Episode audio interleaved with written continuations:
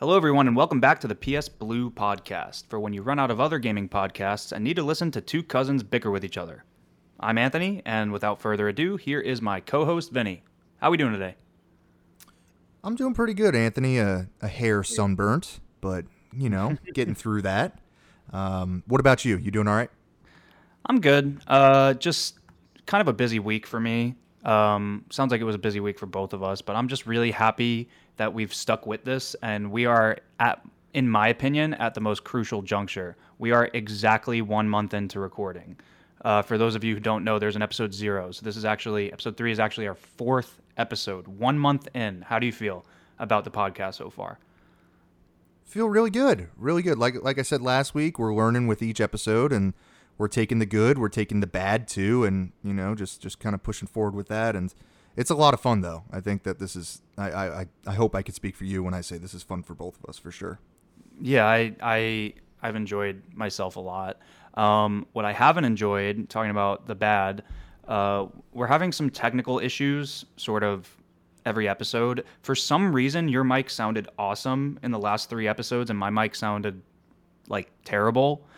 so I got a new mic. Uh, I hope that resolves the issue we're trying to get rid of some of the background noise too. So just just keep keep uh, looking out for the audio quality to improve. We're we're working on it. Anyway, have you played anything fun this past week, or just some of the same things you've been playing? So for your consideration, as as we discussed last week, my game has been Deathloop. That has been pretty much the only game that I've been playing. No, nothing additional. Some mobile okay. games that I'm very ashamed to talk about on the podcast, so I won't get into those. Uh, but but a, a, lot of Deathloop, a lot of Deathloop for sure, and I'm I'm excited okay. to talk about that one. yeah, same old for me. I've just been playing hockey. Shout out to the Rangers. We forced Game Seven tonight. I'm very nervous, so that'll be fun against the Carolina Hurricanes. Uh, very anxious for that. But anyway, let's let's get back on track. So for today's episode, we have some talking points that are pretty interesting. We're going to discuss roller champions and Rocket League wannabes, uh, Jedi Survivor, Thor: Love and Thunder, PS5 lesser talked about features, Forspoken, and Modern Warfare 2 release date. Uh, at the end of the episode, I'm also going to review Celeste. So without further ado, actually, before we get into this, Vinny, why don't you go ahead and tell us the quote of last week's episode since you were so excited to share it with us?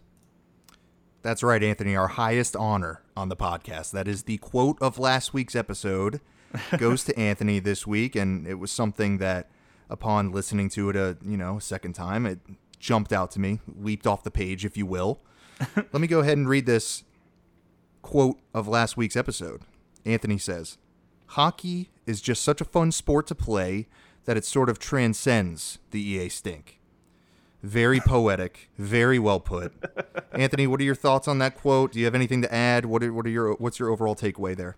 Uh, I stand by what I said. Uh, the EA stink is a real thing, but I've always loved hockey. Um, I played it as a kid growing up, and no matter what, it's going to be fun. I took a break from the hockey games, so it's a guilty pleasure for sure. But it's a it's a good game. It's a fun game. Um, but that quote that you decided to go with for this week actually catapulted us into one of our talking points, which is the diminishing returns in sports gaming. Now, let me just go ahead and, and lay some of this out on the line really fast. So, Madden 22 has a Metacritic score of 68 and a user score of 0.6. Obviously, there's some non response bias in there, but there is 511 reviews, 511 unhappy people at this game. We go to Madden 21, a 63 on Metacritic, 0.3 user review. 5,700 reviews. NHL 22, the game that I'm playing right now, Metacritic score of 71, user score of 4.4. The iteration before that, same thing. Metacritic 72, user 2.2, which is even worse. FIFA, the golden standard for video games, the game that started it all as far as Ultimate Team, which is really, in my opinion, where, where the stink starts and ends. FIFA is now in the 70s. with a Metacritic score of 78 and a user score of 2.6. There are other soccer games out there now that are competing for the number one spot from FIFA. Uh, FIFA 21 had a user score of 0.8 with 2,100 reviews. Uh, and this is just from Metacritic. It has been known for a very long time that EA's quality of sports games has been on the steady decline. Vinny, I'm going to toss it over to you. Those are the stats. Why don't you give us some more of the passionate part of this discussion? This is near and dear to my heart because, and, and, and I know it is for you because me and you, we've played sports games together in the past. Sure. And it's really sad to see this sort of discrepancy between the critical reviews and the user reviews. I will say this I think we are finally, maybe, may, I, I don't even want to say this, we might be getting to a point where the critics are starting to agree. We might be. And, and I say this I because. Yeah, and, and one thing that kind of jumped out to me, I think this was a few years back, was when FIFA for Switch got, I, I want to say like a two on IGN, like a like a disgraceful review. And if you get That's a two great. on IGN, it, it if you get a two on IGN, it means that your game is my God. I mean, if you can't get a seven on that website, it's it's it's That's probably a terrible game. Uh, it's just sevens and eights. Yeah, I know, over and over again. And it just really is sad. And let me just say this about your quote, by the way, that I kind of just thought of as you were speaking. Can you imagine an NHL commercial and you know how they put quotes of their games bragging about, you know, here's what critics have to say? Anthony's quote. Yeah. Could you imagine this quote? Hockey is just. this is a positive quote. This is a positive quote. Hockey is just such a fun sport to play that it sort of transcends the EA stink. Could you imagine that quote popping up on the screen for a commercial? Wow. That's where my mind went with this. Uh, as you Listen, were talking, I was like, man, what a great. Yeah, go ahead. If they want to have like a greatest hits version of NHL 22 and they want to use my quote, they have full like control of that quote if they want to use it. Just putting it out yeah. there.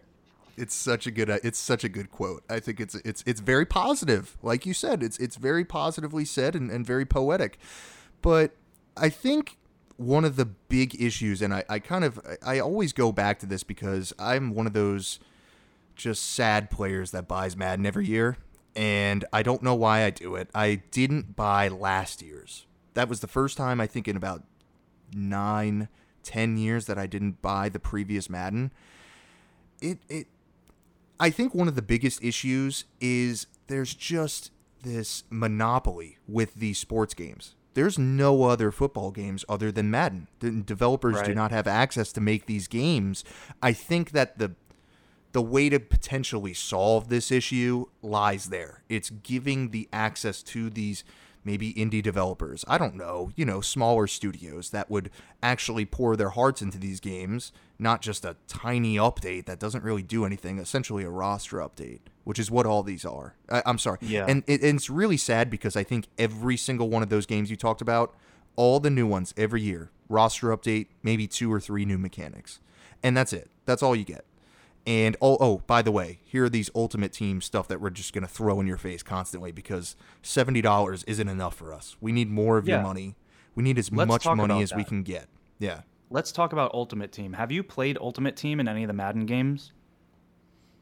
No, no. Uh, so I, I haven't gone in depth with them. I went into one. I think I went into Ultimate Team maybe a few years back uh, obviously just to try it out. I think it was relatively new at that point, so it was probably like five or six years ago, and it it just like you said, man, it had that stench of oh gosh, these card packs, and then and the worst part about this is these are card packs that people are paying for that are only good for a year. They're only good until the next Madden. Then the next Madden, you restart right. the cycle. It's it's a never ending right. cycle, and like the mode is I know someone that plays Ultimate Team, and from what I've heard, it's it's pay pay to win. Essentially, you go up against yeah, somebody that I, pays pays for these packs. They're going to beat your ass. I mean, I know, played it. the way they go. I played it Ugh. too. I, I I played it. I want to say it was Madden 19. I got really into Ultimate Team, just really into it. Uh, and I'm on the auction house trying to buy new uh, players to like upgrade my quarterback or upgrade my wide receiver, this and that and the other. And and it's sort of addictive because your overall starts off at like 68 and then and then you slowly add players and your overall goes up and up and up and and in addition to playing people online, you can also do single player um what's the word? There's like single player challenges, let's say. So it was fun in that way, like growing my team and, and going through these harder challenges. The problem for me is I didn't put money into it. And when I played online against other people, everybody had 99 overall everything. And it's just so dumb. It's just so dumb. And then there's contracts. Did you know about this? No, no. It already So- sounds bad. Yeah, I, I don't know if they still do it, but in I'm I'm sure there's a, a different way of calling it now if it's not called contracts. But what it is is essentially the cards that you get in the game you can't even use the entire time. You have to buy more contracts and renew the contracts on the cards. Tell me that's not ridiculous. Wow. That is so that that just makes it even worse, you know. Right. Let me ask you a question. Did you ever feel compelled at all to spend money when, when you Oh, were of playing? course. You Of did? course. You did did But- you ever did you ever give I- in? No, I didn't. I didn't. Um, oh, believe me, I've spent, you know, a ton of money on Hearthstone before I stopped liking that game, and and there are games where I have paid money to get new cards and stuff like that. So, no shame in that whatsoever. I mean, there's a little shame in that, but I've done it, just not in Madden. Uh, that was like the last Madden I really played. I, I, I think I had Madden 20, but I don't think I really played it. I think I got it like when it was on sale when Madden 21 had come out, and I just wanted to see what was up. And I stopped playing right around there. I remember Antonio Brown was on the cover. That was like the last one I played. But anyway, we don't want to keep the non-sports games players, uh, you know, on the hook too much longer for the, for this. Because if you don't play Madden, we're speaking gibberish, and this is just super boring. I'm sure. Um, do you have anything else to say about this topic, Vinny? Well, even to those that don't play Madden, that don't play sports games, I think this is very relevant to those, um, you know, to those other games. I just do because based Yeah. on the amount of money that these developers are making, that EA makes off of FIFA, that EA makes off of Madden, right? Uh, you know, these sports games are just endless revenue for these companies, and it's sad because you know some of the other studios. Thank goodness, I, I think it's kind of trickled into some of our other you know first party single player games that are you know you know historically single player right? I, I think that these things are, are very relevant to just the gaming industry as a whole. It's just really sad. And the hope is that this changes. And let me ask you one last question to, before we get off this topic but do you see this ever ending? Do do we see any sort of light at the end of the tunnel with sports games? Because I'll tell you what, I do not. Not I, I just don't. I, I don't. I, I really don't. I mean, let's compare it. We'll, we'll, we'll move away from specifics. We'll just talk in more general terms. You open up the game, and like you said, the first thing you see is buy a new card, get buy one get one free card pack for this or that or whatever. It, it's so intrusive, and they wouldn't do it anymore if it didn't work. So clearly it works. Clearly it's a problem. The solution to the problem, as you already said, is to create competition within the world of sports gaming. Now, that's kind of hard when EA has a monopoly on the NFL license. They have a contractual stranglehold on the quote unquote simulation sports in the NFL world, you know, so to speak. FIFA, if you look at FIFA and soccer, there are other soccer games that are starting to challenge FIFA. Um, there's Pro Evolution Soccer, and there's another one I can't think of off the top of my head. But these are games that I don't play. I just, I just, you know, I, I read on video games a lot, and I see it. It's they're trying to challenge them, and in this respect, competition is a good thing. Now, I'm just gonna go go right out and say it. If you don't like it, don't buy the game because they're just to keep doing it. Um, which brings me up to my next point. Sort of similar, but a little bit different. I'm talking free to play games as a service multiplayer games. a new game called Roller Champions just came out, and I downloaded it this morning and gave it a, a whirl, and it was fun. I'm not gonna lie. I'm not gonna say it wasn't fun. It's pretty much you are on roller skates. You have a jump button, a tackle button, and a a dodge button. You are supposed to get a ball, and it's a three on three game, and you have to do one full lap around a track. And if you do the lap, you can uh, put the the ball. It's like a dodgeball ish thing. You can put it through a goal, and you score a goal. If you do two laps, you get three points. If you do three laps before you score, you get five points and end the game. Whatever. Blah blah blah blah blah blah blah. So this game is cool idea. You know, very interesting, but it's just trying to be the next Rocket League. Uh, and, and, the thing that really caught me off guard is when you click into it, card pack, buy our, buy our card pack, buy our um, what are they called? You might know since you're a disgusting Fortnite player. Um, it's like a Battle season. Pass. What is it called, Vinny? It's like a season pass. Battle is, pass. Battle, Battle pass. pass. That's the word. Battle pass. Yeah. Oh yeah. Can you talk to us about that battle pass? What is what? It, talk to me. I, am This is all foreign so, to me. With regards to this topic, I this game roller champions you sent me a link just to and, and i watched some videos on this. I, I, watched a few videos on roller champions and i feel like the game looks pretty good. I'll be honest with you. It's a free to play game. I think that there's a fine line for these games that they just need to they need to be very careful with the way that they present their business model to players for example, uh, when you log into that game and you see a card pack, that's the first thing that you see. That's very unappealing to a gamer. That to me is is a huge red flag. It's like, okay, great. What is this? You know, some kind of that's that's why I get. I don't like playing mobile games all too often. I'll play some, but not really all too often. The, usually, the mobile games that I will that I'll play is I pay for them, and then I don't have to worry about any sort of microtransactions. Sure. And those are my ideal types of games. But I think that like you said, Rocket League has kind of changed the game here for, for free to play. Fortnite, another one. Apex, Apex Legends is massive. Uh, Call of Duty Warzone is free to play. And I'll tell you what, I play Call of Duty Warzone, and that game is just nonstop trying to take my money. I can't even go into the store because it's it's really? a nightmare. Um, the game is actually really good. Like it's it's good gameplay, but man, they really do shove you know please buy our packs, buy our, buy these things, right?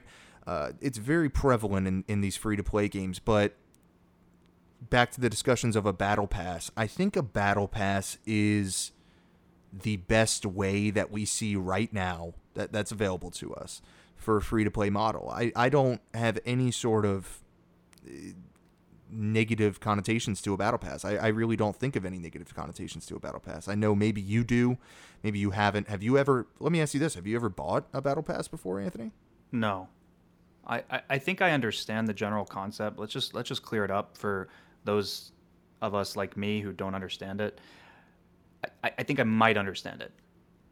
At, isn't it like you can progress to the battle pass like progress through the battle pass i should say. There's rewards along the way and if you decide you want to buy into the battle pass you get all the rewards that you've already achieved. Is that how it works yeah, so there's an initial price point, so ten dollars for let's say a Fortnite Battle Pass, right? And then there's tiers that you would kind of go through as you play the game. So tier one, obviously, tier two, tier three, all the way up to let's say hundred, right? Maybe that particular Battle Pass, but it's based on your experience, right, with the game. But you can so make progress. Maybe you play, yeah, and you make Without progress buying. now. With no, you well, there are free versions of a battle pass. Now here's where oh, this is getting tricky. Now. Yeah, I know, right? I, no, it's. Well, I assure you, though. Yeah, go ahead. Let me interject for a second. I thought you could make progress through the battle pass, whatever season it was. Oh, this is so confusing. But I thought you could make progress through it, and then let's say, okay, I got to the fifth tier, I'm ready to cash in now, and then you buy the battle pass and, and get all the previous. No, is that not how it works? You could you could do that if you chose if I'm playing a game and I don't want to buy the battle pass, I'm not interested, right. But I just so happen to play that game a ton, right?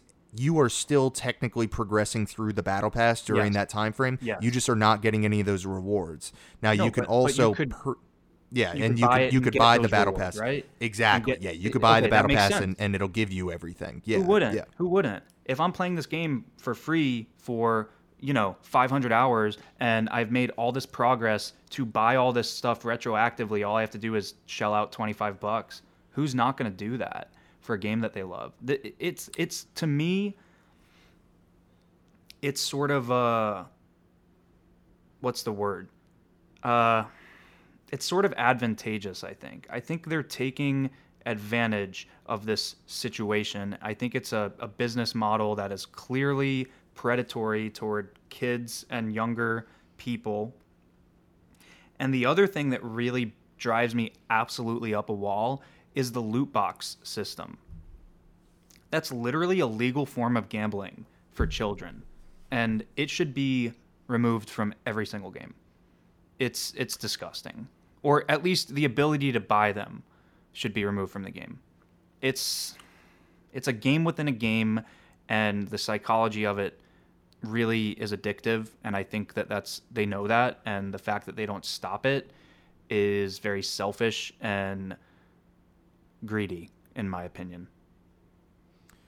I'm in complete agreement there. And to go back to our original topic, which was the diminishing term returns of you know sports games, I think that another way that those sports games would you know maybe get a little better is if they if they made these loot boxes illegal. Imagine if Madden couldn't even do the ultimate team anymore, right? Or at Right. least charge money for the card packs. That's actually something that we didn't even discuss, but that's a huge aspect of how we can make these games better because I'm in complete agreement. I do think that loot boxes are predatory. I, I don't think there's any argument there.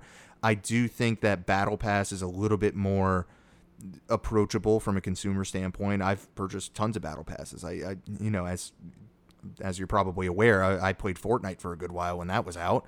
Uh, I think I bought an Apex Battle Pass as well, and those are ten bucks every four months or so. You can't really, you can't spend thousands of dollars within a Battle Pass if that makes any sense. There's not really a way to get Yeah.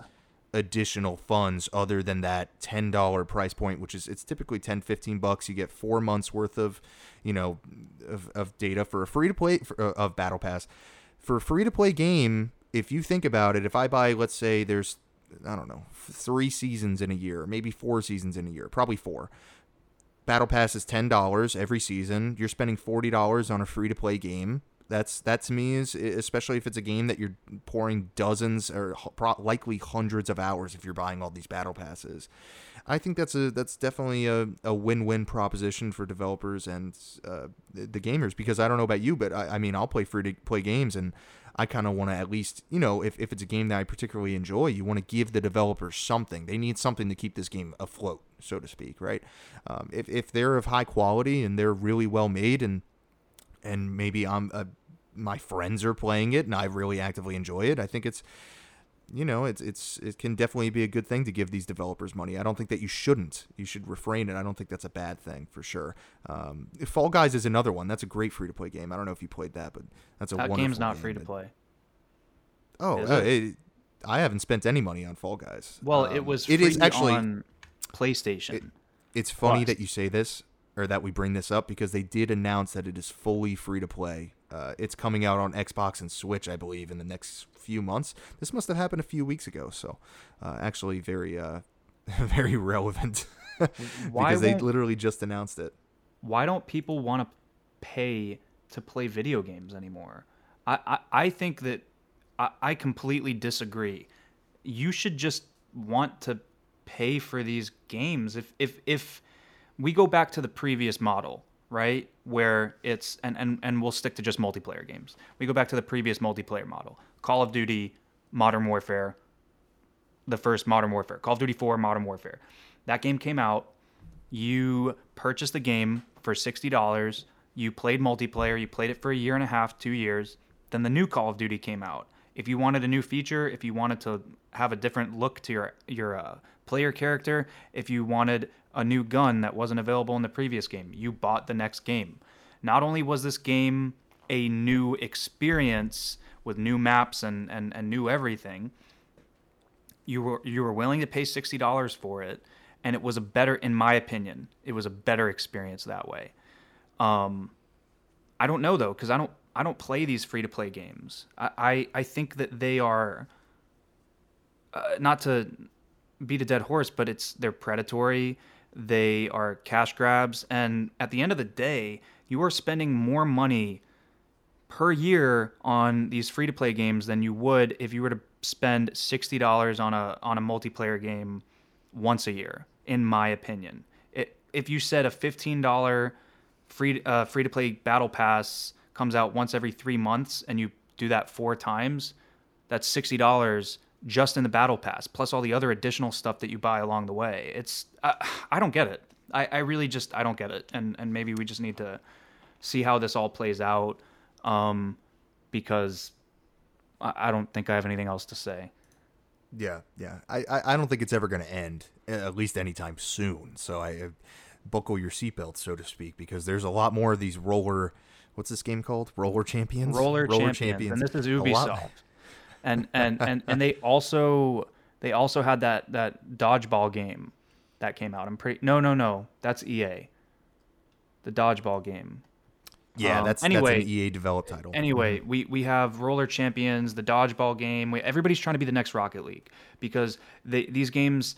See, it seems like these games are cheap to make. They're they're cash cows. They're cheap to make, and you can just go on and on and on with these new ideas until one of them hits, and then once you get the hit, it pays for all the other games that didn't, you know, make you money back, and it'll pay for for. Uh, an entire generation of games, just like Apex is doing, just like Fortnite. Fortnite is transcending generations of games. Um, it's it's really really incredible, and and uh, you're right. I don't think it's going away any anytime soon. But I, am ready to move on. I I do have an extra mic now because I bought that. I bought a new mic, so I can throw this mic and and kick it if I really have to. If we talk about this anymore.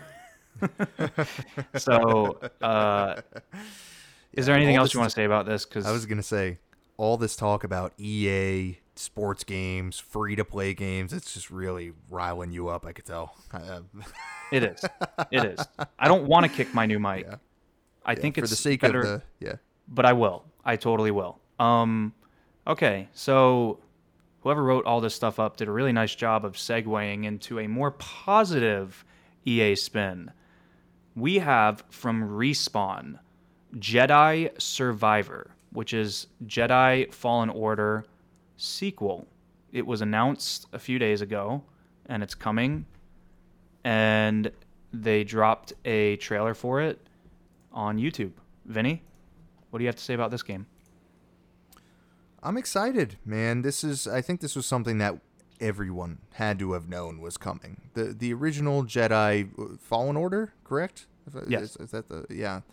Jedi Fall. I haven't played it in so long. Jedi Fallen Order is a fantastic game. Uh, I beat that game when it came out, and I replayed it when the next gen versions came out, and it was just as good. Uh, certainly way better, actually, is in, in terms of 60 FPS. There's a 60 FPS out for that uh, original game, but I'm very excited, man. This is from Respawn. I I I don't think they've released a game that I could say is bad. They're very high quality, probably the best developer within EA that I could think of as far as um, releases. So this is something that I'm very excited about. And this says 2023, correct? I believe was was when they were going to release this, right? Uh, yes. It, yeah. So it's not this year, which is good to be honest with you. I'm a little Elden Ringed out, if you will. This game is going to play a lot like Demon Souls, a lot like Elden Ring. It is. It's almost, you know, it's it's impossible not to compare the two. I think that you know, I'm, I'm, as much Elden Ring as I've played, the you know, and I'm sure you have, it's it's it's okay to kind of step away from that. So this is gonna, this is one that I'm really looking forward to. I'm actually curious. Did you play the uh, the original Jedi Fallen Order? What do you think, dude? I, I keep trying to get into it. Okay, I played the PS4 version, and, and I was just giving people so much crap for buying battle passes and stuff like that. But I literally have subscribed to EA Play because it's five dollars. I've done it like four times where I'm like, okay, EA Play, I'll download this game. I'm gonna play it. I have a month to beat it. Let's go, and I don't beat it. then I do it again. in, in like six more months, I go, all right, PS5 version, five dollars for EA Play. Download it. Let's. Meanwhile, the game is on sale for like ten dollars. I could have just owned the game outright. but whatever. Um, I I've tried it. Like I said, probably three times, and something else always catches my eye. It's not that I don't like what's going on. It's not that I don't like it. It's just uh, it's it's pretty difficult actually. Um, I, as you know, can't really play games uh, that are super easy. So I usually put my games on hard, and I have this game on hard because uh, not oh wow I love playing hard games. It's so cool that I can play games on harder difficulties. It, I like to use the tools that they give you, and I feel like a lot of games on normal you can just coast and get away with not using the tools at your disposal, so to speak. So for that reason, I feel like I need to play most games on on hard. Usually, whatever the one step above normal is, that's usually what I play the games on. And this game just kicked my ass, like over and over again on the hard difficulty. So maybe I'll go back, put it on normal. Uh, how did you? What did you? Did you play it on normal or did you play it on hard or how? It's funny. It's funny that you say this because as you're saying it, I'm remembering my experience with this game, almost like just little like flutters of you know flashbacks of, of me playing Jedi Fallen Order, young Vinny, whenever this game came out, what two years ago. I definitely started this game on hard, and okay. there is a boss very early on that is fucking impossible. I I I can picture him perfectly in my head, and I, I want to say it's a frog. It, it, it's like a frog monster, and it's very early into the game. The, I had to change this game to normal. This was this was one that I played on normal. I, I I was about to throw my controller, you know, through the wall playing this game on hard because you're right. This game is brutal. And I'm curious because you typically like that brutality of, of, of yeah. those games and, and they typically hold your attention because of that. Yeah. Do you think are you are you atta- how did you feel about the game taking place in the Star Wars universe? Are you very attached to that universe? Is this something do you think that maybe if you had more of a maybe a, a, childhood with with Star Wars because with me I didn't grow up with Star Wars. I, I never watched Star right. Wars until I was in like high school. Like I those games don't really have a special place in my heart, so to speak. Uh, and I'm very jealous of those that you know that, that Star Wars is very important to them. So, sure. do you think that that setting had any impact on you going back to these games? Um, I don't think we, we really have any subscribers or followers to lose right now. so I don't want to shit on Star Wars too bad, but uh, hear me out. Don't don't don't X out of our video yet. Hear me out. I loved the original trilogy, four, five, six. Loved those movies. I thought they were awesome. Um, I didn't see one and two. I heard they were eh, kind of like not really great. I thought three, episode three was very good, Revenge of the Sith. But then the new movies came out. And episode seven was just too much of a ripoff of episode four for me to really enjoy. So ever since that movie came out, I kind of like just dumped Star Wars from my my brain. And uh, I don't know, man. Disney acquiring Marvel and Disney acquiring Lucasfilm and, and, and all this like Disney owns everything now. Disney owns everything. So that it just has that we talk about the EA stink. It it, it, it kind of has like a similar uh, taste in my mouth. Uh, I don't know. I don't know. As far as just overarching Star Wars universe, that's that's just how I feel. As far as Jedi Fallen Order as a game, as a game by Respawn, who is a really good developer, it's really good. I think it's it's really good. It, it clearly has a, a, following, or we wouldn't have gotten a second game. I need to give it another go before the game comes out. And and the 60 FPS mode, you're absolutely right. It it ran like a dream, and it was a little bit too, I don't know, slow in the beginning. There's a lot of exposition in the beginning, and maybe that's the other reason I couldn't. Uh, wrap my head around it because I'm so far gone in the Star Wars universe that I don't care about the story anymore. It was really more about the gameplay for me. Uh, but but I got to power through that initial one or two hours.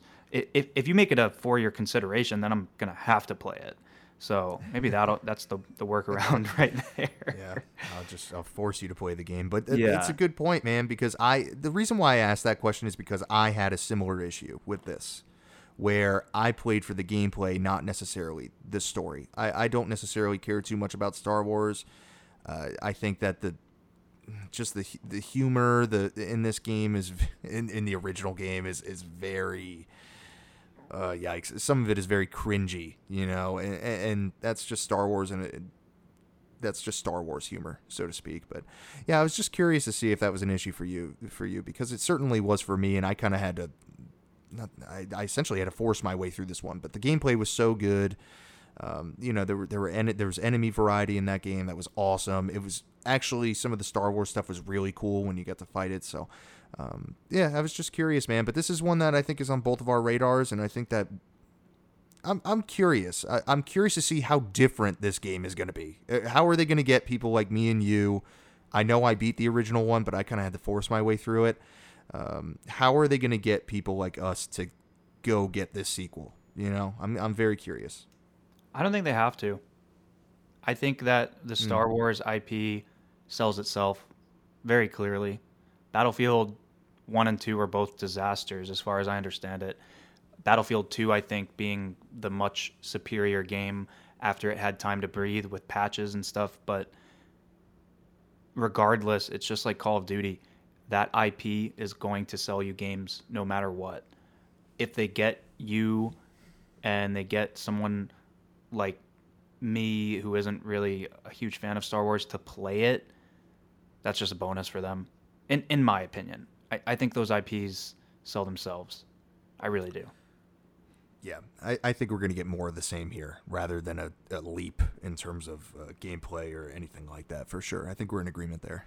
Yeah, I, I think you're right. I think it'll be similar, maybe more polished, maybe a little bit better.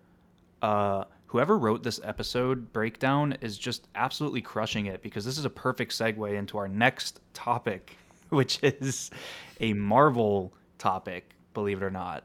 Uh, Thor Love and Thunder released a new trailer, or Marvel Studios released a new trailer for Thor Love and Thunder, uh, which is the new Thor movie that comes out July 8th. So that got me thinking. We've had Guardians of the Galaxy, we've had Spider Man, we've had Wolverine that was announced. What would you like to see from a Thor video game? What kind of gameplay? What kind of atmosphere? Who would you want to develop it? I'm going to toss it to you, Vinny. So let me just say this right off the bat. I think we're already getting it, Anthony, and I think it's a game that really went went past you. And I and I can't believe you you didn't think of this w- with this topic. We're getting our Thor game, baby. God of War Ragnarok. Thor is the Thor. Have you seen the images of Thor in this game?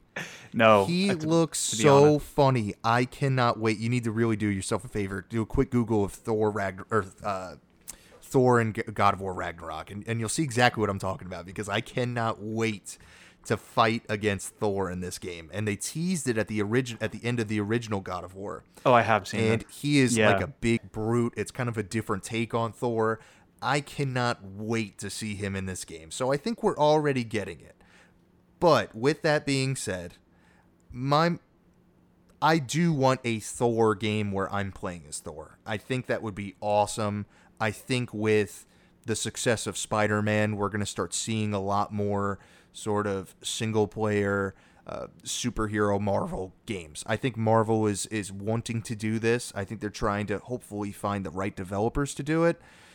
And if it's a Sony IP or if it's a Sony uh, first party that's doing it, which I think it would have to be, very similar to Insomniac, I think they would handle it with the with the utmost care. My mind went to Sucker Punch. I think Sucker Punch is, has proven to huh. be an exceptional studio with Ghost of Tsushima, which they're likely working on the sequel. But man, could you imagine? I mean, Ghost of Tsushima, how beautiful that game is. I can only imagine what they would do with with Thor. So that's where my mind went. I think from a gameplay standpoint too, they were really good with Ghost of Tsushima. That's why I kind of didn't pick, you know, Naughty Dog or anything like that. I think those are a little bit slower paced, whereas a Thor game would need to be a little bit faster, a little bit snappier.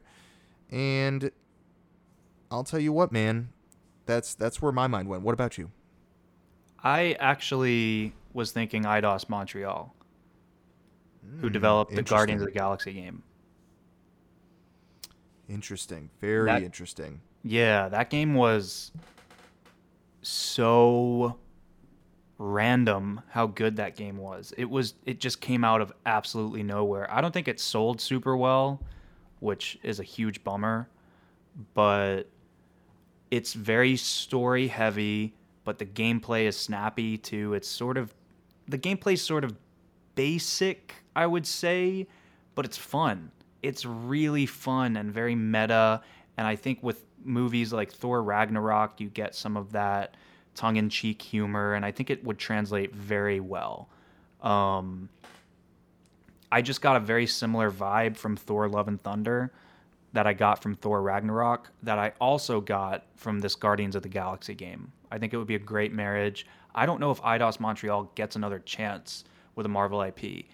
Even though Guardians of the Galaxy was critically acclaimed for the most part, I don't think it sold super well. I'm pretty sure they lost money on it. So if I wasn't going to go with them, I would probably go with Sucker Punch. I think is interesting, but that's not the studio I was thinking of. I was thinking of, God, this is such a cop out though. Insomniac. Insomniac should, it should just make a Marvel Just- studio. Just make Because- every Marvel game Insomniac, please. Every every one of them. right right right that's so boring though for me to say insomniac because it, but they obviously would nail it you you got that same tongue-in-cheek humor with ratchet and clank and and and uh, it'd be perfect. But at the end of the day i, I also wanted to say this. I appreciate um, off the air obviously you know i'm not a super fan of marvel. I don't follow all their movies and stuff like that but let's just let the audience in on that. I i sort of watch little I, I, I pick the Marvel movies I want to watch. I, I sort of I have a lot of gaps in in in that timeline and and I I missed the Avengers movies and I don't know what's going on and it's I would rather see a cinematic I'm sorry, that's not the right word, but a overarching universe in a video game than I would in a cinematic universe because for me I spend more time with games and I would get more involved with those those characters and that universe if I could play all these different IPs in a video game.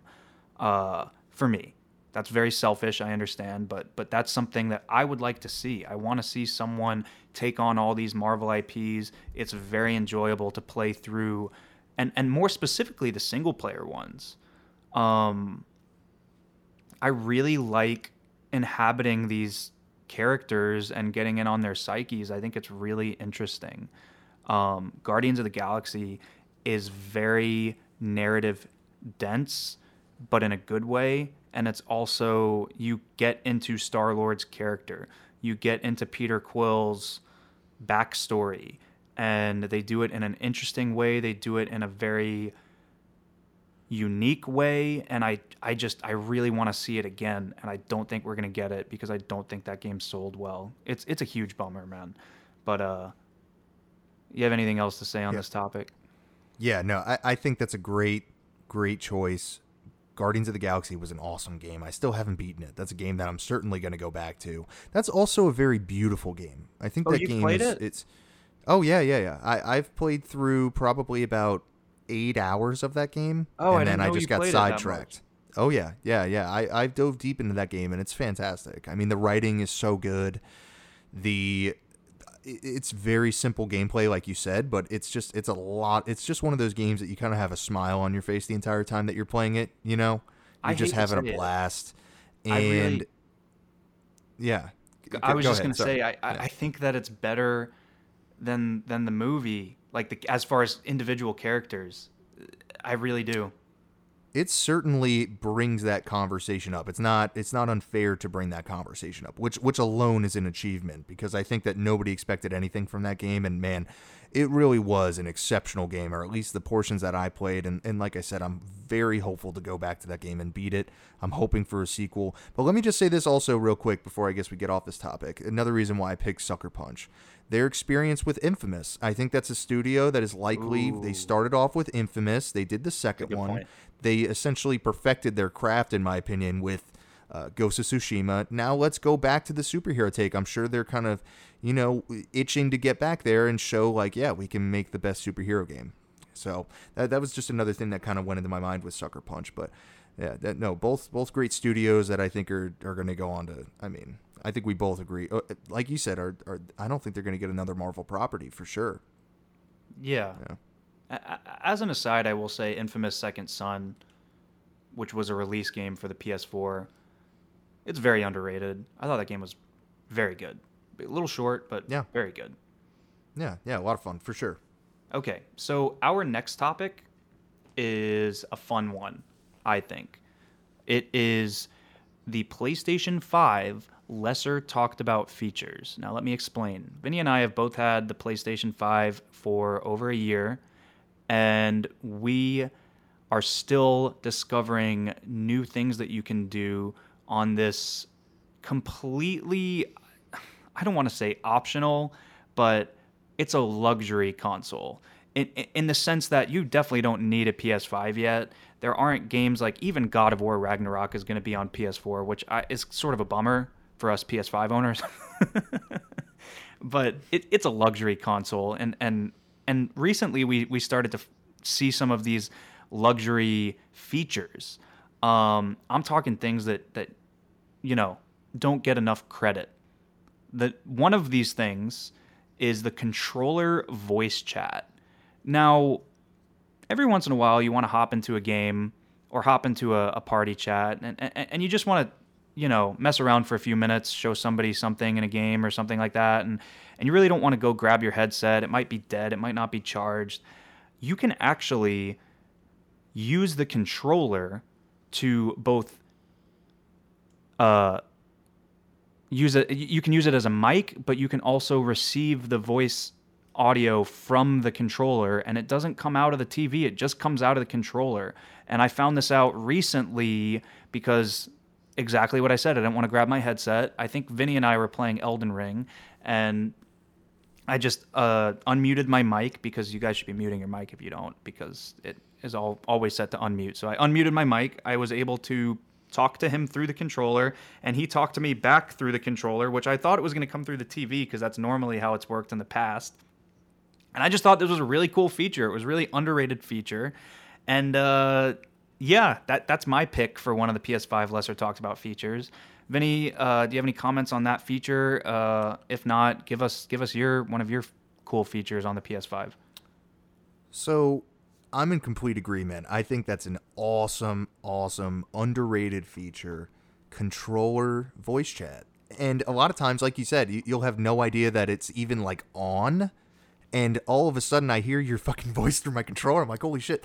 I'm I'm talking to him right now. It's like it's it's totally bizarre. It's a really bizarre experience doing that, but it's so cool to just be able to, you know, if, if you're just in a quick chat, you don't even have to put your headset on. You're just literally talking through the controller. So very good choice. I'm in complete agreement there.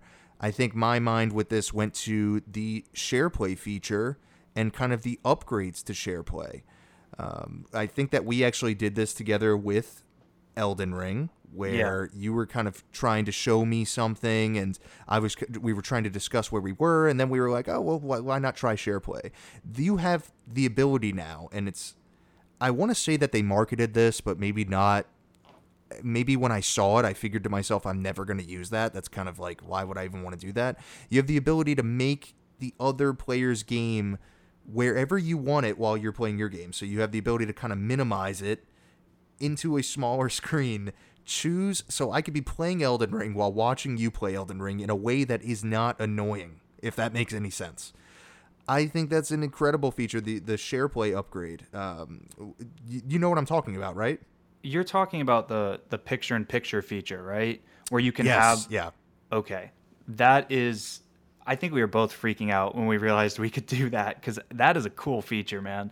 It I remember this too. He Vinny was watching me play Elden Ring in the bottom right corner of his screen or top left or whatever like like you said you can flip it around um, like I was live streaming it or something and vice versa. I was watching him play and he was in the corner of my screen and, and we were just talking and hanging out and doing some side quests and Elden Ring and stuff like that and we could just see uh, each other's gameplay. And, and and I remember one time you were playing a boss or something I think I was playing a boss and you were just like roaming the map. And you were like oh my god I saw that.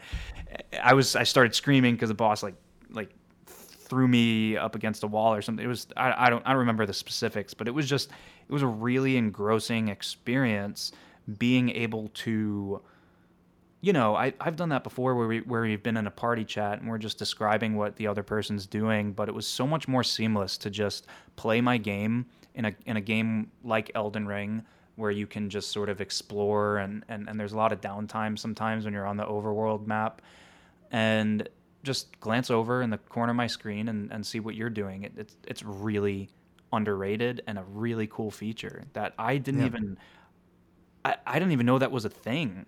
I'm sure they did advertise it. Why wouldn't you advertise all the features on your new console? But I missed it. I definitely missed it, or I, we would have tried that a lot earlier. Um, yeah. yeah. it's it's really cool. It, it, it just is, and and like you said, very seamless and uh, extremely underrated. Let me just say this while we're on this topic, real quick, because this is something that I'm very passionate about that has just pissed me off since I've owned a PS5 the user interface of the PS5 is a fucking mess. They they need to fix the user interface. I'm sorry, because because you know where my mind went uh, when as you were describing that is I was kind of thinking to myself like, yeah, I remember trying to find out how to do the actual share play. Like, where is our party? What is a game base? Why are we in a game base? Yeah, what and, is that? And within the game, do you even know what it is? Because no. we've had PS5s for about a year and a half. None of us know what a fucking game base is. Uh, it, it, makes no sense. That that's that's the part of the UI that I'm actually referring to is the game base aspect of the user interface. Can we please get a fix? Can we please just get a part a normal friends list that I could just invite someone to a party without a mess? It is it is a mess, Anthony, and I, I know I don't know how many you know how much multiplayer you play. I know you're a very single player s player, but I play a lot of multiplayer on my PS5, and I'm telling you, man, it is a it is a nightmare getting in and out of parties. Even seeing what party you're in is is a pain in the ass. So just wanted to throw that out there to all those Sony developers that are listening to our podcast. Go fix the game base. Get it the hell off the, the taskbar because it doesn't make any sense. I everyone hates it. I, have never I've never heard anybody say, "Wow, what a feature this game base is. I've never seen anything quite like no. Just give me friends list, party chat, keep things simple. Um, what, what are your thoughts on game base? Just just out of curiosity, um, what do you think? I don't. It just seems like an unnecessary layer to have. I mean, if we're in like a professional clan of video game players and stuff like that, yeah. I don't know. Maybe it's a good feature, but like logging into Gamebase now. like we don't need that. I don't understand it, and and it's really hard to get to your friends list. I I don't know uh, if any of my friends are online unless I click the home button, go to my friends list, open it up, and scroll through my friends list. I don't know if maybe I'm doing something wrong, but I that's that's how I see if people are online. I like you said, I I play a lot of single player, so it's not really a thing for me. But if I was a more mul- multiplayer focused uh, video gamer, I, I would be pretty PO'd about all this. I, their UI is not as bad as I thought it was for the PlayStation 5 when when I first got my hands on it because there was like an adjustment period where I it took me forever just to like so many keystrokes just to get to a different game so many keystrokes to move around and click on spotify or do this or that but but it's just different. It's just different than the ps4 i think um, but it's it's inferior. If, if you gave me the ps4 ui on the ps5's hardware i think i'd be happier with that to be honest with you. Yeah I, i'm in complete agreement i do like that the user interface is different whereas I know for Xbox when Xbox One jumped to Xbox Series X, it was the exact same. They didn't change a thing. So it's it's like you turned on your Xbox Series X and you, you didn't even know you you had one really, you know, until you started playing the game. So I do like the idea a of kind of box? when I turn on my your Xbox. Series oh, we X. don't we don't talk about this on that podcast. I'm, like no, I'm, I'm like, there's no way this kid doesn't know what an Xbox. Is. no, let's give Microsoft. I'm props. just messing. I'm just messing. Microsoft but is doing a good job this this generation. They are. Pat on the back. Yeah, we'll see. We'll see. Uh, but yeah, man, I, I it's just a pet peeve of mine that I had to bring up with with that with that share play because I remember very distinctly it took like 20 minutes for us to figure out how the hell to get even into our party. So, just something that was on my mind. I have one more feature that I want to talk about, and then we can move on. Um, so when I got my PlayStation 5, my PS4 got demoted to my bedroom console, and I don't really play too much on my PlayStation 4 anymore. But what I do a lot on my PlayStation 4 is stream my PlayStation 5. And if you're on the same local network, it works almost flawlessly.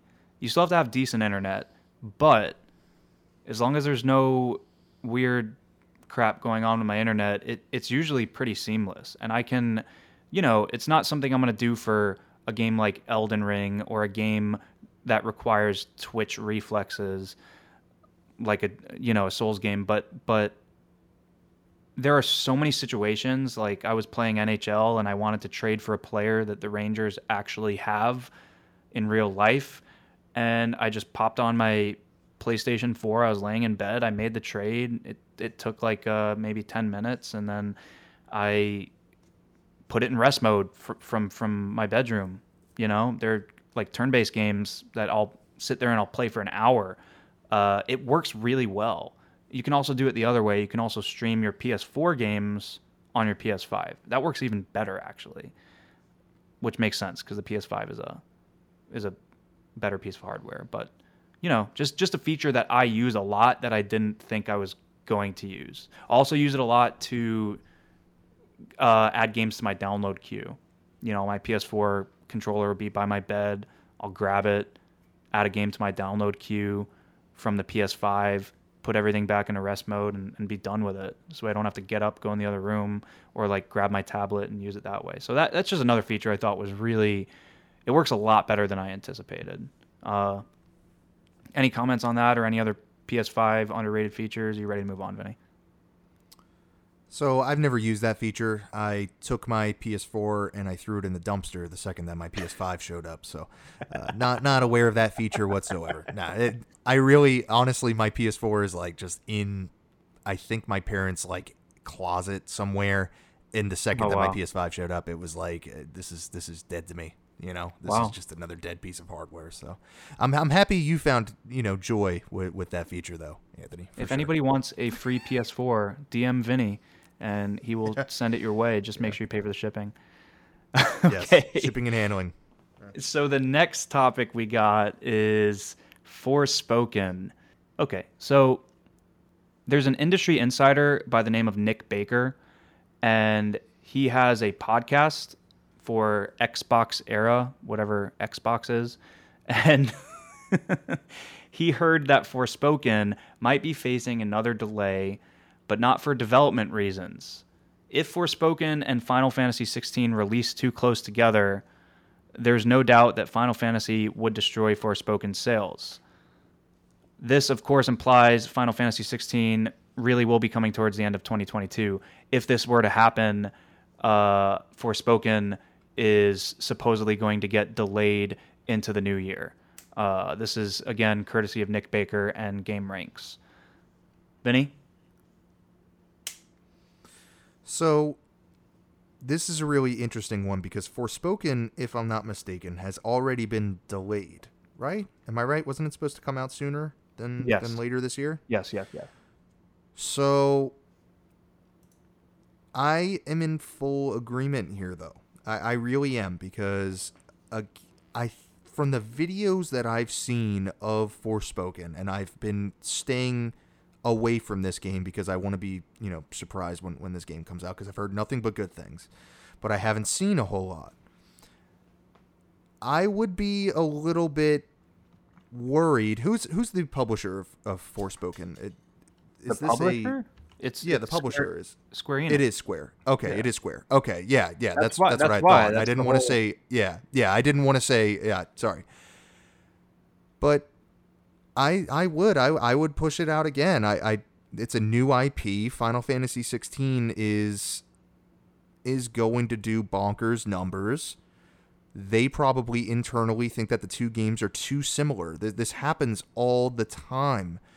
Amazing video games fall by the wayside because of a similar game, perhaps of higher quality or maybe of a more well-established IP come out around the same time, and Horizon. ruins the Horizon. original Horizon. Horizon. Look at Horizon, and what was the game that came out? Zelda, I think, came out around the exact same time. Yeah. And then this time it was So Ring. and it. And then this time it's Elden Ring. Exactly. So the original Horizon came out, I think, within a week of Zelda. And I remember it, it was like a whole thing. And I think this is something that sort of the the higher ups have to think about. I, I would consider delaying this game once more. I don't think that another delay for Forspoken is going to ruin it. I don't. If anything, it's going to allow the developer more time to polish the game. It's going to give. It sounds like Final Fantasy 16 is coming out this year, which is awesome. I don't know about you, but if these games come out in a short time frame, I'm more. I mean, more than likely just going to play Final Fantasy 16, and then we'll see how long that game is. I, I, I just think this is something that probably should happen if, if we're talking within a month, maybe even two months, Anthony. Th- This is going to need some breathing room here for sure uh, for Square. I, I, I think this is something that they need to think about. And if, if I was a higher up, I'd I would definitely consider this and probably do it to be honest with you because and my last point before I let you go here. January, February, March, typically not typically a quieter time, I would say. January in particular, there's not really a whole lot that ever really comes out in January. I know February sometimes there's some bigger releases. I know we got Elden Ring this year, but uh, I, I think all that stuff comes into play for these release dates. Uh, you know, the fall is a scary time to release a new IP. It just is. There's so many games coming out, and it's not just Final Fantasy 16, but obviously this article refers to that. But there's a lot of competition out there. So, what are your thoughts? What, what are you thinking about this? I think January is an underrated month for game releases.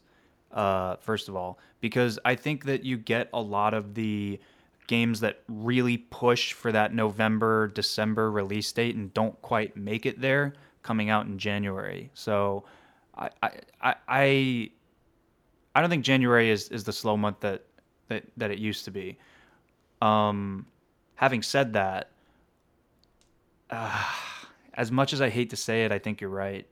I think if this is if Final Fantasy 16 were to come out this year, Forspoken should be delayed to 2023. Oh, I hate saying that. It was supposed to come out in September, I think. I, Yeah. I'm excited for this game. I am too. I'm really excited, and I don't know a whole lot about it. I've just heard nothing but great things about this game. Like, I really cannot wait for this game to come out and to see what people think and pick it up. But like you said, man, if you're going up against Final Fantasy 16, I don't think you have a chance. I really don't. I, I don't think you have a shot. Especially if internally Square is thinking this, that means they think these games are similar. They're they're, they're going to be similar, similarly advertised. They're going to be, you know, very reminiscent of each other. So that to me is is is a huge red flag for sure. Yeah. Yeah, they're both action RPG sort of uh, next gen games that ah uh, I don't know, man. I, I am more excited for Forspoken than I am for Final Fantasy 16. Wow. I've been yeah, I've been following this game since it was Project Athia or Athia, whatever they called it. But it, as soon as I saw that first trailer, I was hooked. It looks like everything that Final Fantasy 15 was trying to be. I don't know if I'm in love with the story, but the graphics, the gameplay especially looks amazing. I would be very bummed out to see this game get delayed again, but I think it would be the right move if Final Fantasy 16 got delayed. I think you're absolutely right. I think that it would be the right move for Square. We'll see if Final Fantasy 16 is as far along as they think it is. That that's really what it'll all boil down to, and, and, and they'll know by October when this game is supposed to come out. Now they they will know by October. Uh, it was supposed to come out already. it was supposed to come out on May 24th of this Damn. year. Yeah, it's it's a bummer, man. It really is because uh, I'm starting to think this is going to happen, especially if it seems like Final Fantasy 16 is ready, which is mind-boggling to me because we haven't seen a lot of this game. So I don't think it's as close as they think it is. I Really? think it's yeah, I think it's wishful thinking. I don't uh, Square has so much polish on their games that even when the game is complete, I don't think it's nearly as close to complete as they think it is. And this is obviously a generalization, but for the most part, say what you want about Final Fantasy 15, I thought it was ridiculously easy. But that game was very polished when it came out. There's some glitches here and there because it was the first time they did sort of an open world thing, endeavor like that in a while. Uh, but yeah, I thought it was super polished. So so I think that polishing stage of development might take longer than they think. I think that's where Forspoken is out. I think they're trying to because if they were ready to go gold in May, then you know, there's a good chance they're done with the major framework of the game and they're just working on polishing and, and getting glitches to go away. So we'll just have to wait and see. We're, we'll we will find out more, uh, and then over the summer, I think. I think by the end of the summer, we'll we'll know for sure. Yeah, hopefully, man. Uh, Yeah, At some sort of state of play that you would Yeah. imagine these will, this this will get announced, and we'll know more about Final Fantasy 16. That's going to be the big, you know, the the, the big uh, unknown factor here is is that game as far along as this article is leading us to believe. So we'll see. I'm excited for for 16 too. I don't want to downplay my excitement for that game. Uh, just more excited for Forspoken. I think a new IP is interesting. Uh, but but more on to release dates. We have a release date announced for Modern Warfare 2. This came out in the form of a YouTube video um, on May 24th. So this is a kind of bland release video, to be honest with you. Did you watch the video, Vinny? Yeah, super generic. Not not anything to note of in this in this trailer. No gameplay. It's just like some drone footage of boats and stuff. Honestly, kind of lame. The the logo is cool. I will say that. The Modern Warfare 2 logo is cool. It's an M and a W with uh the the end of the M and the beginning of the W in green creating a 2. I think it's a really sharp logo, actually. Oh yeah, Call, of Duty uh, always got some sharp logos over there, but this this one in particular is definitely a standout. This is this is this is certainly some some creative stuff that we're seeing here. But you know what's funny that um that I actually just thought of, and I didn't really even think of this when when when this was announced, but we've already had a Modern Warfare two. This is Right. the exact same. This is the, am I wrong? This is the exact same name of the original Call of Duty Modern. It was Modern Warfare two, and then we had Modern Warfare three, and so Right. it's funny that they're just retreading these names. I, I think it's this isn't even it's the exact same name. So Well- I, I think that's pretty funny. Yes, because modern Call of Duty Modern Warfare, the 2019 game, was called Call of Duty Modern Warfare. Whereas the original Modern Warfare, this is already a mouthful, but the original Modern Warfare was Call of Duty 4 Modern Warfare. It was actually a different different name. Okay, So you're right. Okay, I, This is I the first you. time that it's going to be literally verbatim the exact same name. Uh, stuff. What are, what are your thoughts? What are your thoughts on Modern Warfare two? I don't have a lot of thoughts. I was hoping you could talk to us about this because I haven't played a Call of Duty game since Black Ops 3. Okay, okay, yeah, no, let me uh, because I do have a lot to say. Not, okay, not- good. but the original Modern Warfare, the original new original, I should say. No, I'm just kidding. The, the, the newer Modern Warfare, the one that shipped two two years ago, that has a fantastic campaign. That that campaign is awesome. It is so good. It is such a just. I mean, we're talking like top three Call of Duty campaigns ever. It, it is so grounded and and realistic. It is an exceptional campaign. This one I'm a little bit weary on. I'm, I'm a little bit nervous because it seems like I, I don't know what the development time has been for this game. For Infinity Ward, it seems like I don't know if you notice, there are a ton of internal studios at Activision working on this game. The original Modern Warfare, the one that came out two years ago, I'm gonna I'm gonna to call it the new Modern Warfare. The new Modern Warfare was developed by Infinity Ward for three years. They had three years to make that game, which is kind of a normal time frame. Um, you know, to make a video game. Now, Call of Duties are typically cranked out every two years, but that game in particular was a three-year development time frame, and it showed. The campaign was fantastic. The multiplayer was amazing, uh, and then they released Warzone on top of everything. So it was a really well-made game. This game, I think there's like six, seven, eight different studios working on this, which gives me huge red flags here. So so I'm a little bit worried on that aspect, but it seems like they're adamant about releasing this game. I don't know if you heard the news, but they're not releasing a Call of Duty next year. Next year is going to be the first time in like 20 years they're not releasing a Call of Duty. It's going to be so, so bizarre. Uh, that that was announced uh, last year, I believe.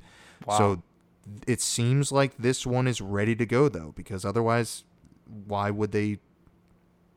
You know, why why would they push back the other ones so far? So you know, I think that was following the at the uh, Microsoft acquisition. They decided to delay the next Call of Duty. So So they can sort of. I'm cautiously, yeah, I'm I'm cautiously optimistic about this. I'm certainly going to get it. I get every Call of Duty just to play the campaign for the most part, so I'm excited about it. But uh, at the same time, I'm a little bit worried.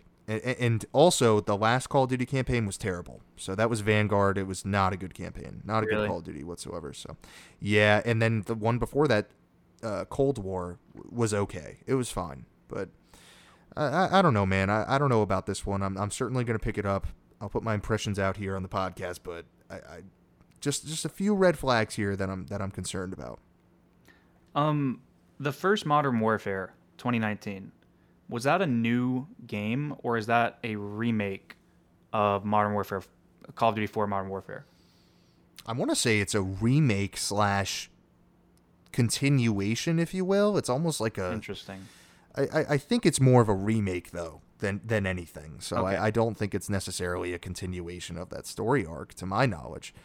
Um, yeah, no, it's it's certain it's definitely a remake because you play as Shepherd uh, or whoever it is, and he died in the original Call of Duty Modern Warfare. So uh, it's more along the lines of a remake that kind of you know does a whole new thing with the same characters. So Oh, okay. um, so yeah, Modern so- Warfare 2 mhm.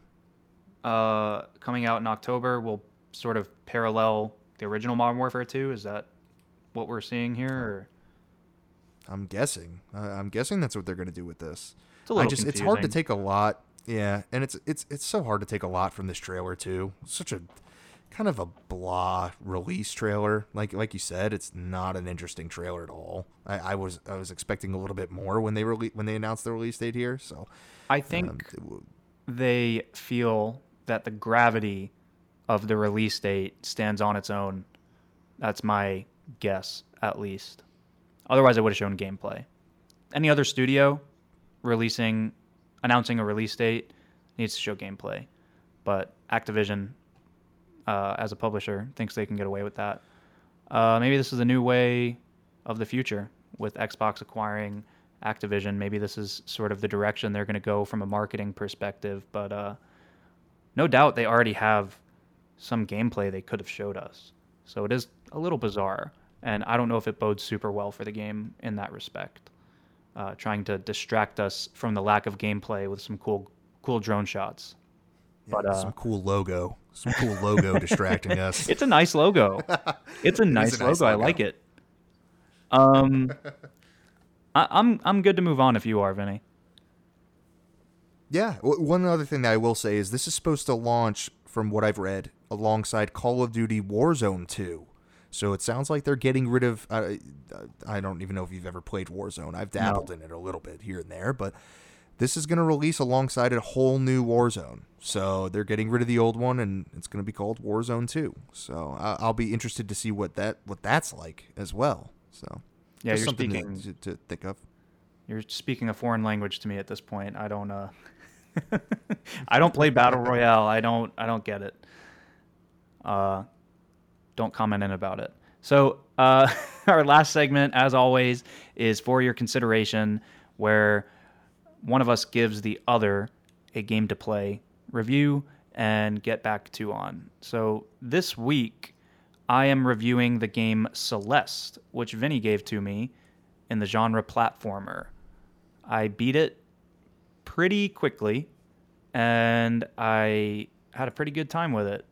So before we get into the Celeste review, I would love for Vinny to suggest a new game to me. As as you should know, because you listen to every episode of our podcast, Vinny got the category shooter and the video game Deathloop last week. So Vinny, what do you got for me this week in the category shooter? Okay, Anthony. So strap your seatbelts in, get ready, because we were talking about Respawn earlier. You said, "Wow, what a great studio." I heard you say it. You said it on this Yeah. podcast. It's quoted. So Oh, I'm gonna have you. Our category is shooter. You're oh. gonna have to play Apex Legends for eight hours. No, I'm just kidding. Oh no! Please don't do that to me. no, Please. you're gonna. I'm giving you the Titanfall 2 campaign. It's Oh, man. nice, That's better wonderful than Apex Legends. campaign. It's, oh jeez, it's a great campaign. I cannot wait to hear what you have to say about this one. I I think it's an underrated gem. It really is. It is a fantastic campaign. So, I'm hoping. I, I'm not even hoping. I think you're gonna really like it. I think I think you're gonna have some positive, uh, you know, uh, reception towards this one. What are, what are your thoughts on me giving you uh, Titanfall 2? Or would you rather have Apex? Because I can do that. No, also. no, no, no, no, no, no, no. I think that was a really, really unique strategy. Uh, telling me that you're going to give me Apex Legends to get me to look forward to Titanfall 2 more. I, yeah, no doubt this is supposed to be an awesome shooter. Uh, I, is it a cover shooter? Because I, I, I am not really into cover shooters anymore. I, I'm so spoiled by Doom and Doom Eternal, and I would even say Deathloop to a lesser extent. But I'm so spoiled by these games. I, I like fast, frenetic shooters, so I, I'm a little apprehensive on this one. But okay, Yeah. I'll, This, I'll check this it out. This game does a lot of. oh, It's very unique in a lot of ways. So I think you're going to appreciate that aspect about it. It's not just any Call of Duty, you know, campaign. It's nothing like that. So I will. Um, I will say I would never have touched this game again. I have it. I played like an hour of it. If it wasn't for this segment, I wouldn't have ventured into that game again. So I guess I I, I have an open mind. I, I guess I have to. Let's see if it can blow me away. I don't know. I'm a little Oh, it skeptical. will. It will. Dude, Doom Eternal is just so good.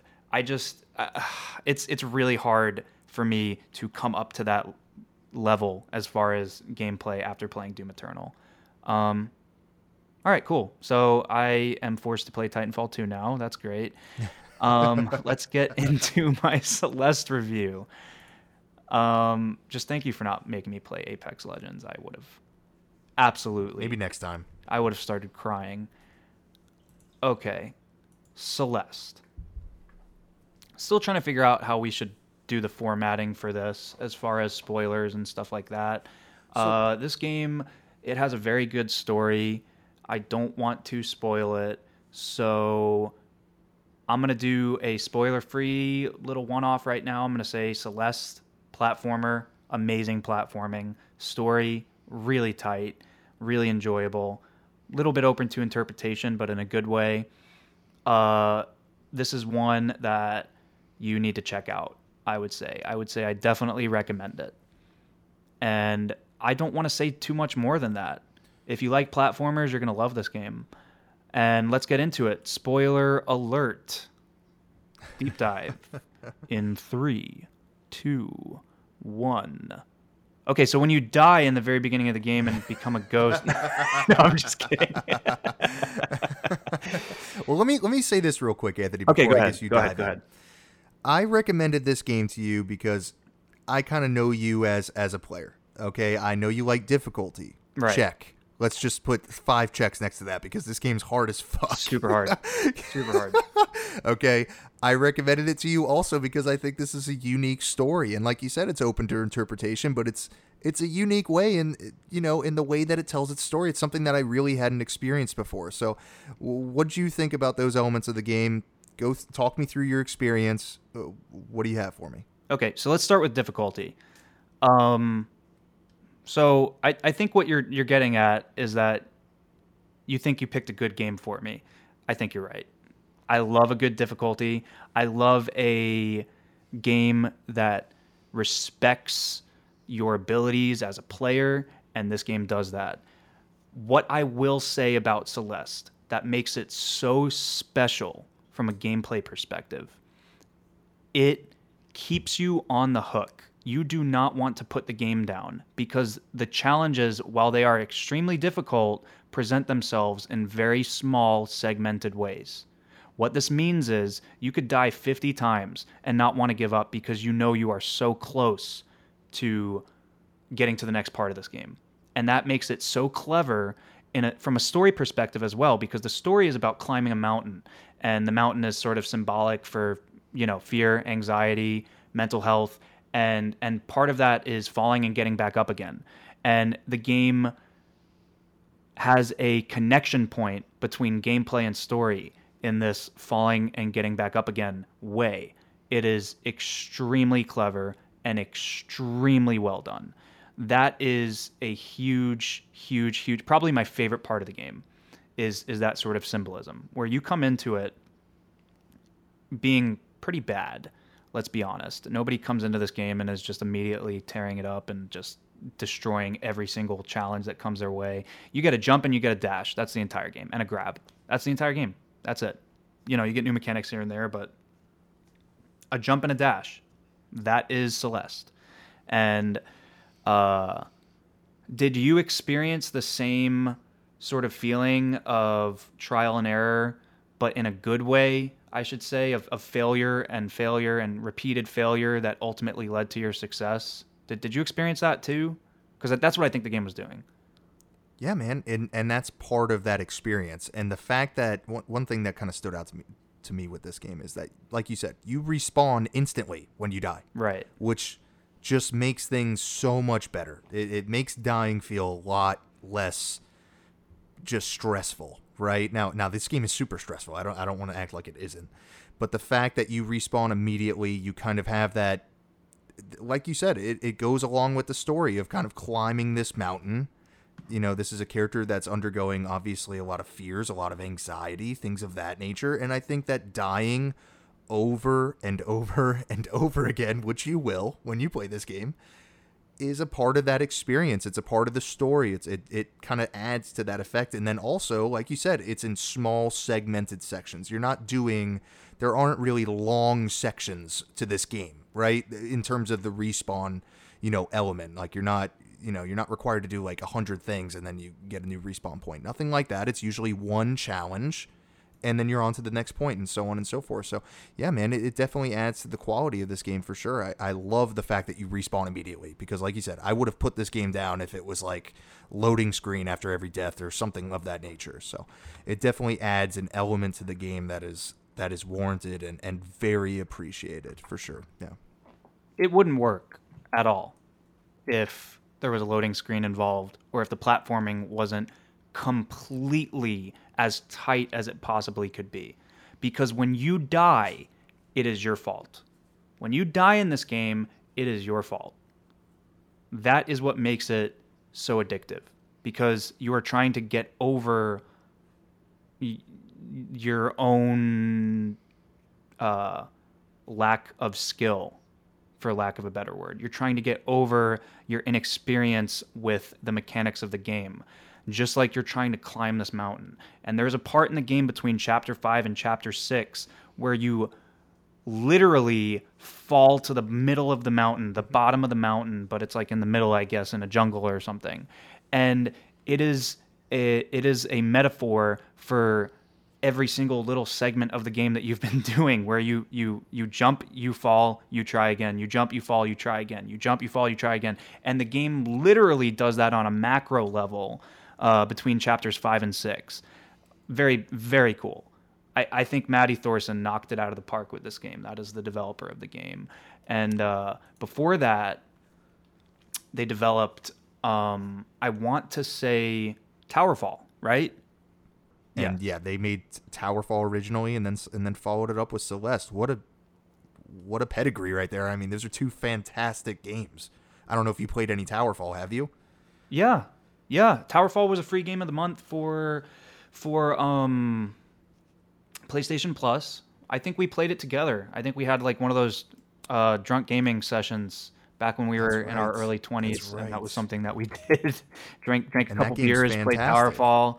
It was a great time.